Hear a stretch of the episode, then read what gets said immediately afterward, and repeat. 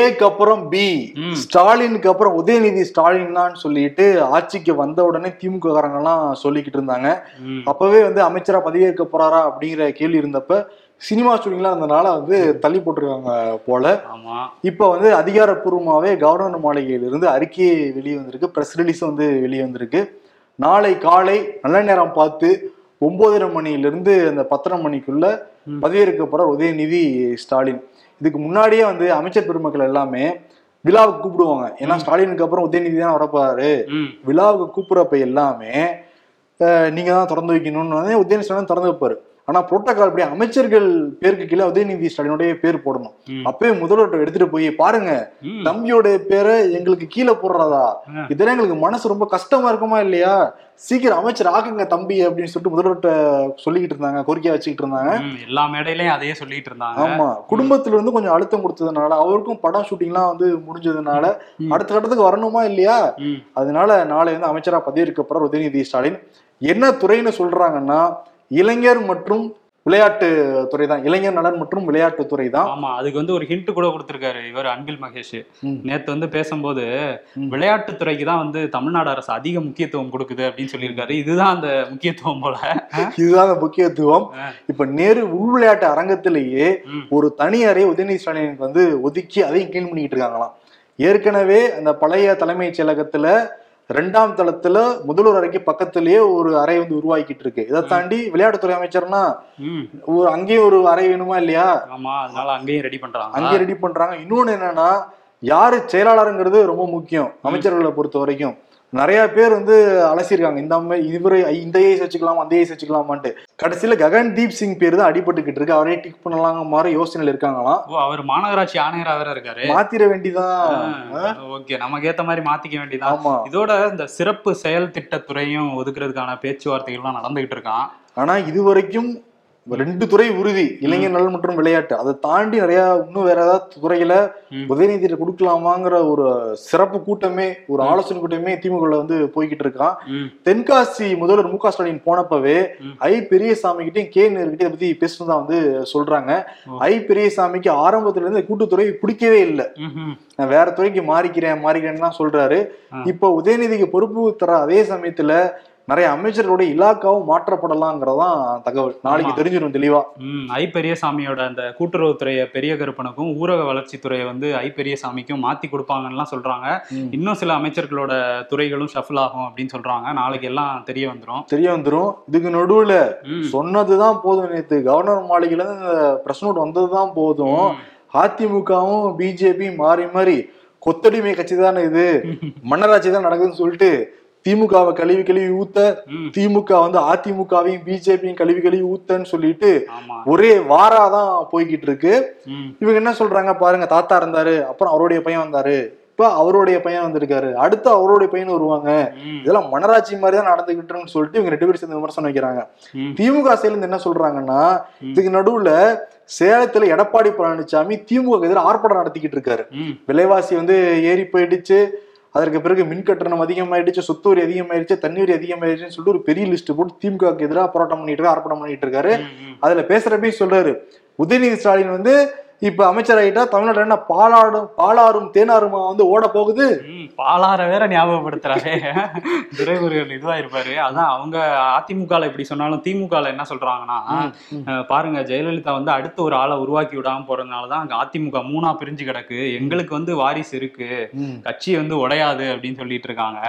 இன்னொன்னு வந்து அவங்க அதிமுகல இருந்து நயன்தாராவோட குத்தாட்டம் போட்டதான் உதயநிதி பண்ண சாதனை அப்படின்னு சொன்னாங்க. அதுக்கு இவங்க வந்து எம்ஜிஆரும் ஜெயலலிதாவும் குத்தாட்டம் போட்டிருக்காங்க பாருங்கன்ற இந்த வீடியோ எல்லாம் எடுத்து போட பயங்கரமா சண்டை போட்டுட்டு இருக்காங்க. இன்னொரு ஹேஷ்டேக் எல்லாம் வேற, சின்ன தத்தி எனும் நான் அப்படிங்கிற மாதிரி ரொம்ப தரம் தாழ்ந்து இந்த சண்டை போயிட்டு இருக்கு. ரொம்ப தரம் தாழ்ந்து தான் சமூக தளத்துல போய்கிட்டு இருக்கு. உடன்பிறக்களா இருக்கட்டும், இல்ல வந்து இங்க ஏடிஎம்கே இருக்கட்டும், இல்ல பிஜேபியா இருக்கட்டும், திமுக தரப்புல இருந்து இன்னொரு பாயிண்ட் வைக்கிறாங்க. 1987 எம்ஜிஆர் மறைஞ்சதுக்கு பிறகு ஜனகி கூட்டிட்டு வந்தாங்க, வாரிசு அடிப்படையில தானே கூட்டிட்டு வந்தாங்க, அப்ப எவ்வளவு தலைவர்கள் முன்னாடி இருந்தாங்க, எவ்வளவு பேர் அடுத்த போஸ்டிங்ல இருந்தாங்க, நெடுஞ்செழியன் இருந்தாரு, ஏகப்பட்ட பேர் இருந்தாங்கல்ல, அவங்களெல்லாம் கொடுக்காம எந்த கூட்டத்திலையும் கலந்துக்காத ஜானை கொடுத்தாங்கல்ல, அப்ப அது வாரிசா இல்லையா, இப்ப இது மட்டும் தான் வந்து வாரிசா தெரியுதான்னு சொல்லிட்டு அங்க வைக்கிறாங்க. பிஜேபிக்கு என்ன சொல்றாங்கன்னா, சரி அப்பா செல்வாக்கை பயன்படுத்தி எதுல வந்து மேலிடம் வந்தாலுமே பதவியை பிடிச்சாலுமே அது வந்து சிபாரிசு அடிப்படையில் தானே.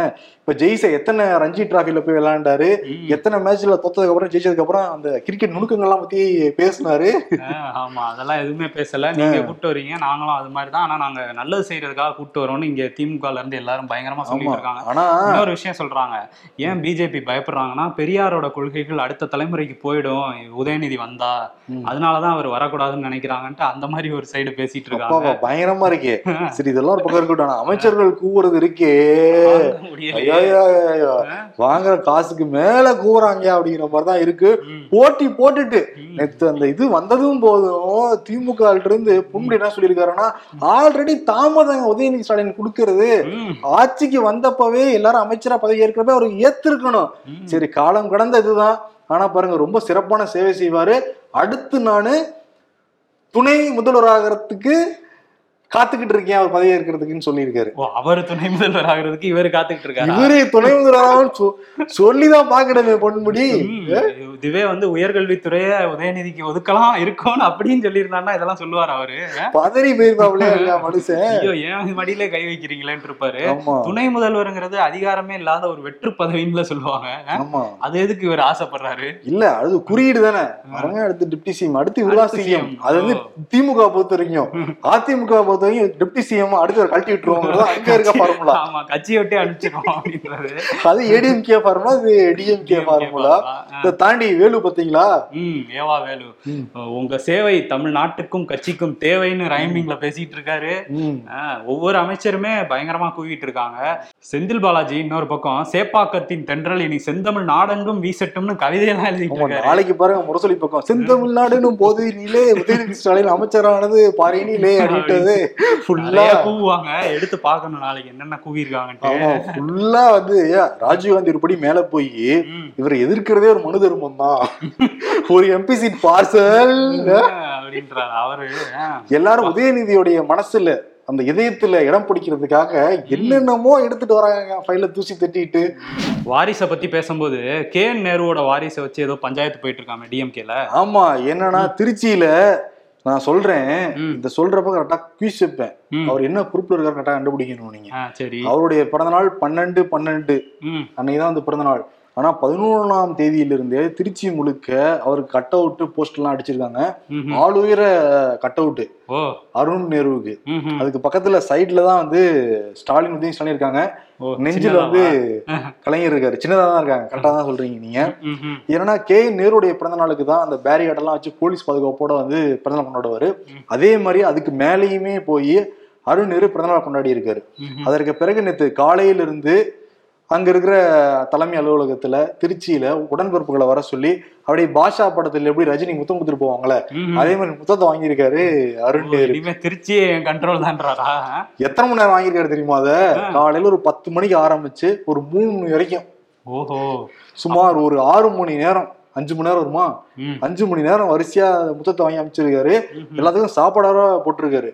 எங்கன்னா திருச்சிக்கு பக்கத்துல இருக்கிற ஒரு ஸ்பெஷலான இடத்துல இருந்து பிரியாணி எல்லாம் வர வச்சு ஒரு 5000 பேருக்கு சாப்பாடு போட்டிருக்காரு. அதை தாண்டி 39 கிலோல கேக்கெல்லாம் விட்டுருக்காங்க. ஏன்னா 39வது பிறந்த நாள் அவருக்கு. 39 கிலோ கேக்கா? சரி, ஏதோ மிஸ் வைக்கிறேன். இப்படி எல்லாம் பாக்குறப்ப உங்களுக்கு என்ன தோணுது? அதுக்கு முன்னாடி டிசம்பர் 2ஆம் தேதி இப்ப அமைச்சரா இருக்கிற அன்பில் மகேஷ் உடைய பிறந்த நாள், அதான் சத்தமே இல்லாம கொண்டாடி வந்திருக்காரு அவர். 4ஆம் தேதி தான் நிர்வாகிகளை பார்த்திருக்காரு அன்பில் மகேஷ். இவரை 2 பேரும் கம்பேர் பண்ணிக்கோங்க நீங்க, இப்படியே தெரிஞ்சிருக்கும் திருச்சியில யாரு வீட்டுன்னு காமிக்க நினைக்கிறாங்கன்ட்டு. இதெல்லாம் பார்க்கும்போது என்ன பொறுப்புல இருப்பார் அவரு? இவர் அமைச்சர், அப்ப அவர் அமைச்சருக்கும் மேலையா? அந்த அளவுக்குள்ள கொண்டாடி இருக்காங்க. மாவட்ட அளவுல ஏதாவது பொறுப்புல இருக்காரா? இல்லை. அடுத்து ஒன்றியம் கிளை இல்ல, எதுவுமே இல்லையா? அவரு அடிப்படை உறுப்பினராக இருக்காரு திமுக. எந்த பொறுப்புலயுமே இல்ல. அடிப்படை உறுப்பினருக்கே இவ்வளவு விமர்சையா கொண்டாடி இருக்காங்க. அதுதான் வாரிசு, அதான் திமுகவுடைய வாரிசு. உதயநிதி வந்துட்டார்ல, அடுத்து நம்மளும் கொண்டு வந்துருவோம்ட்டு களமிறக்கிட்டால போல நேரு. ஆமா, அப்புறம் என்னன்னா இந்த வாரிசை பத்தி பேசுறப்ப சின்ராசை பத்தி பேசுவோம். சின்ராஸ் இருக்காருல்ல, இன்னைக்கு வந்து மது விளக்கம் அமல்படுத்தணும்னு சொல்லிட்டு உண்ணாவிரதம் இருக்கிறாரு சென்னையில எழும்பூர் பக்கத்துல இருக்கிற அந்த ராஜரத்னம் அரங்கத்துக்கு பக்கத்துல. என்ன சொல்லியிருக்காரு? மது விளக்கனை பத்தி தானே பேசணும், அதை பத்தி பேசல.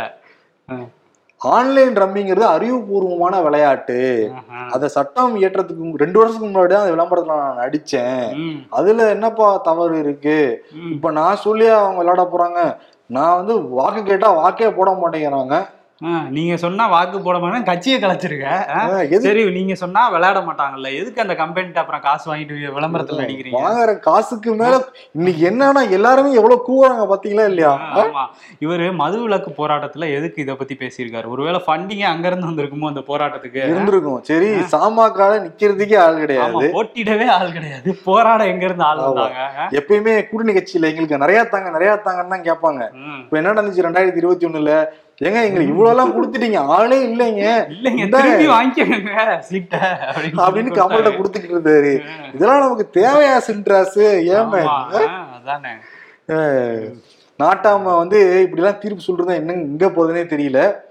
நடிகர் சரத்குமாரை பத்தி பேசும்போது இன்னொரு நடிகர் வந்து இன்னைக்கு 2வது முறையா நிர்வாகிகளை சந்திச்சிருக்காரு. அவரும் வாரிசு ஹீரோ விஜய் தான் வந்து மக்கள் இயக்க நிர்வாகிகளை சந்திச்சிட்டு இருக்காரு இப்ப. ஆமா, என்னன்னா எப்பயுமே ஞாயிற்றுக்கிழமை தான் நிர்வாகிகளை சந்திப்பாரு, இந்த வீக் டேஸ்ல எல்லாம் சந்திக்க மாட்டாரு. இப்ப பாருங்க, உதயநிதி ஸ்டாலின் நாளைக்கு அமைச்சரா பதவியேற்க போறாரு. போன டைம் வந்து ஒயிட் ட்ரெஸ்ல வந்தாரு, இப்ப கருப்பு ட்ரெஸ்ல வேற வந்திருக்காரு. பெரம்பலூர், அரியலூர் போன்ற இந்த 3 மாவட்ட நிர்வாகிகளை சந்திச்சு பேசுறாரு.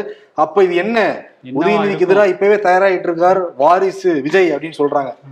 வாரிசுக்கு எதிராக வாரிசு படத்தில் நடிக்கிற விஜய் அப்படிங்கிறாங்க.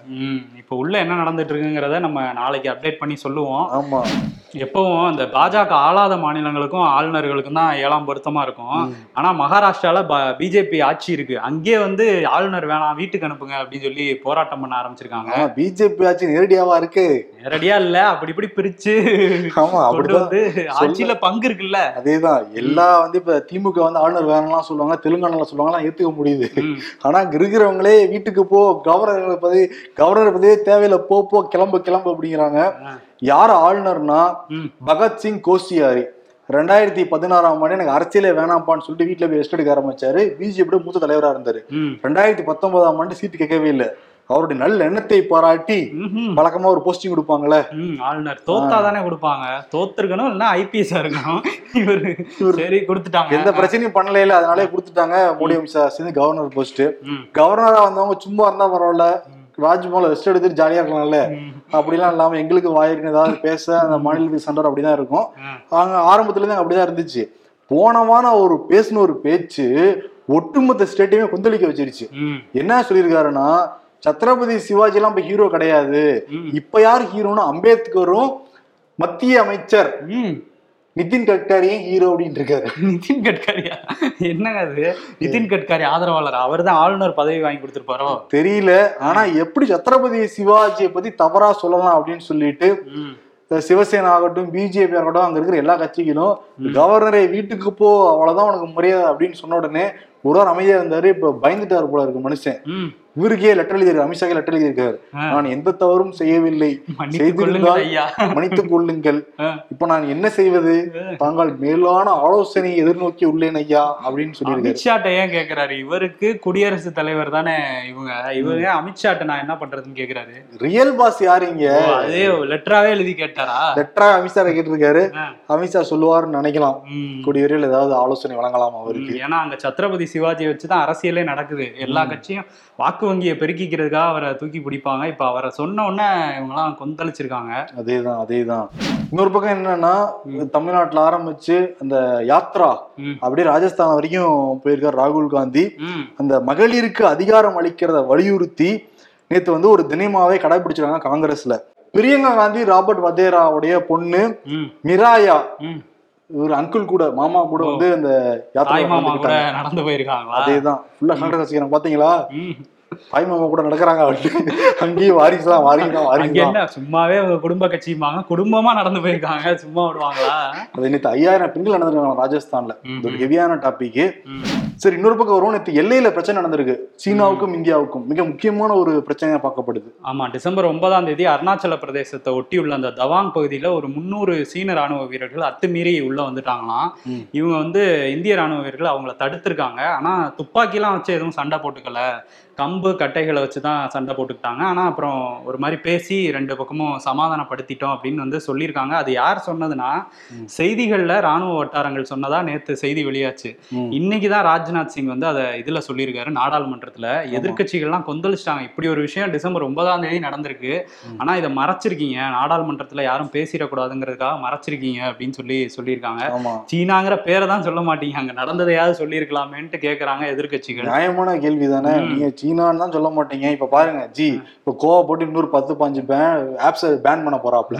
ஆமா, பேன் பண்ணிடுவாரு, அவ்வளவுதான். அவன் எல்லைகள் வந்தா இங்க 2-3 ஆப்ஸ் தான் பேன் ஆகுது, தவிர ஒண்ணுமே நடக்க மாட்டேங்குது. அவன் பால் காய்ச்சிட்டு போய்கிட்டே இருக்காங்க. ஆமா, ஒவைசி வந்து என்ன சொல்றாரு, நீங்க வந்து சீனாவை எதிர்த்து இப்ப பேச வேண்டிய நேரம், இப்பயாவது பேசுங்க அப்படிங்கிற மாதிரி சொல்லியிருக்காரு. காங்கிரஸும் அதே தான் சொல்லிட்டு இருக்காங்க. எலெக்ஷன் தான் முடிஞ்சு போச்சு, இப்பயாவது பேசுங்கப்பா அப்படின்னு எல்லாருமே சொல்றாங்க. ஓகே, ஆனால் இந்தியா நரம்பு நம்ம எல்லாருமே ஒற்றுமையாக இருக்கணுங்கிறதுல எந்த விதமான மாற்று கருத்துமே கிடையாது. இன்னொரு பக்கம் நாடாளுமன்றத்துல 2000 நோட்டு வந்ததுக்கு பிறகு கருப்பு பணம் ரொம்ப அதிகரிச்சுக்கிட்டு இருக்கு. அதை வந்து போதைப் பொருட்கள், சட்டவிரோதமான செயல்கள் நிறைய வந்து பயன்படுத்துறாங்க, உடனே அதை வந்து தடை பண்ணணும் அப்படின்னு சொல்லிட்டு யார் கோரிக்கை வச்சிருக்காங்கன்னா, பாஜக எம்பியை சேர்ந்த சுஷில் குமார் அவரே வச்சிருக்காரு. ஓ, அவங்க தலைவர் எடுத்து அவரே வைக்கிறாரா? மோடி என்ன சொன்னாரு, கருப்பு பணம் ஒளியும்னாரு. 2000 நோட்டு வந்தா இவர் கருப்பு பணம் அதிகரிச்சிருக்கிறாரு, ஒளியிலேங்கிறாரு. போதைப் பொருட்கள் எல்லாம் பயன்படுத்துறாங்கயா. 3 வருஷமா ஆர்பி வந்து 2000 நோட்டு இது வரைக்கும் வெளியிடலைன்னா கூட இப்ப புழக்கத்துல நிறைய பேர் எல்லாம் பதுக்கி வச்சிருக்காங்க, அதை உடனே செல்லாது நிறைவீங்க, இருக்கிற நோட்டுலாம் வாங்குங்க நீங்க அப்படின்னு சொல்லிட்டு பிஜேபியில இருந்தே ஒரு குரல். அவரே பாருங்க சொல்றாரு, கருப்பு பணம் ஒளியில சட்டவிரோதமான செயல்கள் பயன்படுத்துறாங்கன்ட்டு. ஆனா பிஜேபி யார்ட்ட கேளுங்க, டிமானிட்டைசேஷனால கருப்பு பணம் ஒளிஞ்சிருச்சுங்கம்பாங்க. நீங்க வேற இதெல்லாம் நிர்மலா சீதாராமன் சொன்னா பொறாமப்படுறான் பாருங்க, பொறாம பிடிச்சவனா இருக்கான், இந்திய பொருளாதாரம் மேல போய்கிட்டு இருக்கு, என்னென்ன பேசுறான் பாருங்க அப்படிம்பாங்க அப்படின்னு சொல்லி அவரே சொல்லிடுவாங்க. ஆனா இந்த மாதிரி கோரிக்கை எல்லாம் வைக்கிறாங்கன்னா இந்த மாதிரிதான் ஆரம்பிப்பாங்க, ஏதாவது பண்ணுங்கன்ட்டு. பார்த்தா அதை அமல்படுத்திடுவாங்க. என்னன்னு தெரியல, 2000 நோட்டு பேன் ஆக போதான்னு தெரியல. ஆமா, இன்னொன்னு என்னன்னா, இந்தியாவில இருந்து நிறைய பேர் என்ஆர்ஐஸா வெளிநாடு போயிருப்பாங்கல்ல, கிட்டத்தட்ட 16 லட்சம் பேர் எங்களுக்கு இந்திய குடியுரிமையே வேணான்னு சொல்லி எழுதி கொடுத்திருக்காங்க. அதெல்லாம் வந்து சூப்பர் பிரெயின்ஸ் இந்தியாவுடைய ஒரு, அவங்களாம் இருந்திருந்தாங்கன்னா பொருளாதாரம் இன்னும் நல்லா மேல போகும்.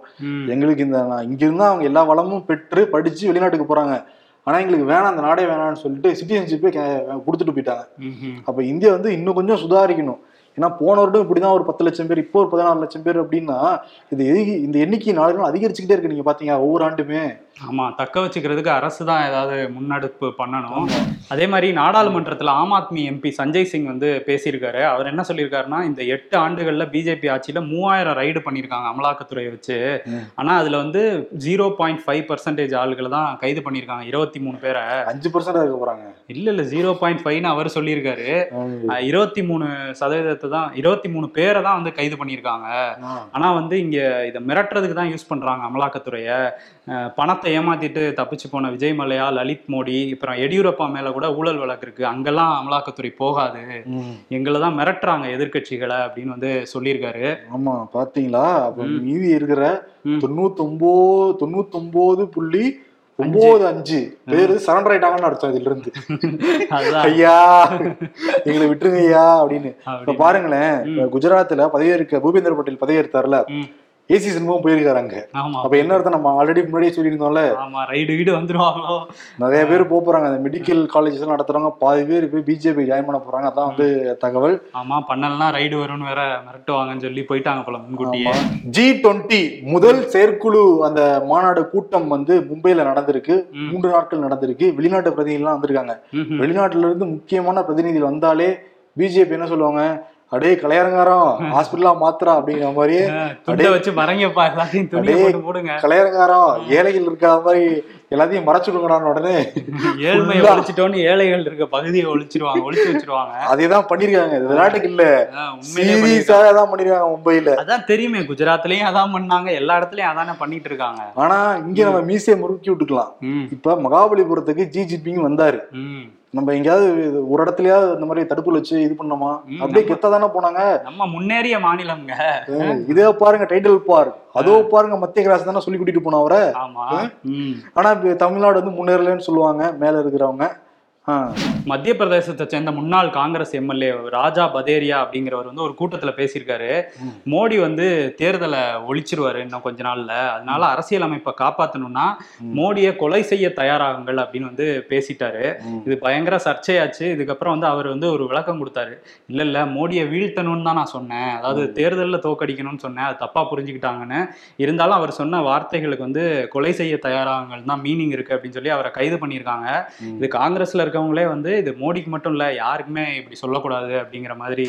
அது எப்படி வன்முறை தோன்ற மாதிரி எப்படி வந்து பேசலாம்? அதுவும் உயர் பதவியில் இருக்கா பிரதமர் மோடி, இப்ப எல்லாம் பேசுறது ஏத்துக்கவே நம்ம முடியாது இல்ல. ரிலேட்டிவ்ஸ் இவருக்கு நாங்க வீட்டுக்கு வர்றது பிடிக்காதான், நாங்க வாங்கிட்டு வர ஸ்நாக்ஸ் மட்டும் பிடிக்குமா? ஆமா. பாஜகவுடன் இணைந்து பணியாற்ற விரும்புகிறேன் ஓபிஎஸ் சொல்லியிருக்காரு. பாஜகவுடன் இணைந்தா பாஜகவில் இணைந்தா? அதேதான், ரெண்டாவது தான் நினைக்கிறேன் கூடிய சீக்கிரம். டேய் பிளிப்கார்ட்ல என்னடா தேடிக்கிட்டு இருக்க? வருஷமெல்லாம் ஆர்டர் பண்ணி பொருள் வாங்கியிருக்கேன், கேலண்டர் ஃபார் ஃப்ரீன்னு கொடுக்குறாங்களான்னு பார்ப்போம். கொடுக்க மாட்டோம். காங்கிரஸ் வெற்றியை தடுத்தது ஆம் ஆத்மி தான் ப. சிதம்பரம். 25 வருஷமா தோக்கடிக்கிற பாஜக தெரியல, பல கோஷிகளா பிரிஞ்சிருக்கிற உங்க கட்சி தெரியல, நோகாம எம்பி பதவி வாங்கிட்டு ஓடிடில படம் பாக்குற ஆளா தெரியல, கஷ்டப்பட்டு ஓட்டு வாங்கி ஜெயிச்ச ஆம் ஆத்மி மட்டும் கண்ணுக்கு தெரியுதா? கண்ணுக்கு தெரியுதா? அவர்கிட்ட நெட்ஃபிளிக்ஸ்ல ஏதாவது கேட்கலாம். அண்ணா அவார்டு யாருக்குண்ணா? அண்ணான்னு சொன்னாலே சிரிப்பு வந்துருது. சரி அதேதான். யாருக்கு விருதுன்னா இன்னைக்கு நிறைய அமைச்சர்கள் போட்டி போட்டு நான் தான் உதயநிதியை முன்னாடி புகழுவேன், நீங்க எனக்கு பின்னாடி தான் அப்படின்னு பின்னாடி பிடிச்சி இழுத்துடுறாங்க. ஆனா நான் பேசுறது கேட்குதானா அப்படின்ட்டு சீனியர் அமைச்சர்களே உதயநிதி அப்படியே புகழ்ந்து பேசி கூப்பிட்டு இருக்காங்கல்ல, அதனால அடிச்சுடு அடிச்சுடு அடிச்சுடு அடிச்சுடு. அவரு சேகர் பாபு சொன்னதே சொல்லிடலாமா, அடிச்சுடு அடிச்சுடு அடிச்சுடு அடிச்சுடு அடிச்சுடே அப்படிங்கிறதே. அது ஸ்டாலின், துரைமுருகன், பொன்முடி, செந்தில் பாலாஜி, ஏவா வேலு, இவ்வளவு பேர் தம்பு வைக்க முடியுமான்னு தெரியல. பிரேம் டாவென்சி ஆர்ட் வரையவர் தான் மனசு வைக்கணும். முடிஞ்சவளவு எல்லாத்தையும் வண்டியில் ஏத்தி இங்க அவார்டு கொடுத்துடலாம். ஏத்தி அடிச்சு விடு அடிச்சு விடு அடிச்சு விடு அடிச்சு விடு. ஓகே, நல்ல அவார்டு. ஓகே சரி, உதயநிதி அமைச்சரா பதவி இருக்கிறத பத்தி நீங்க என்ன நினைக்கிறீங்கிறத கருத்துரை பகுதியில சொல்லுங்க. நாங்க தெரிஞ்சுக்க ரொம்ப ஆவலோட காத்திருக்கிறோம். நாளை சந்திப்போம். நன்றி நன்றி.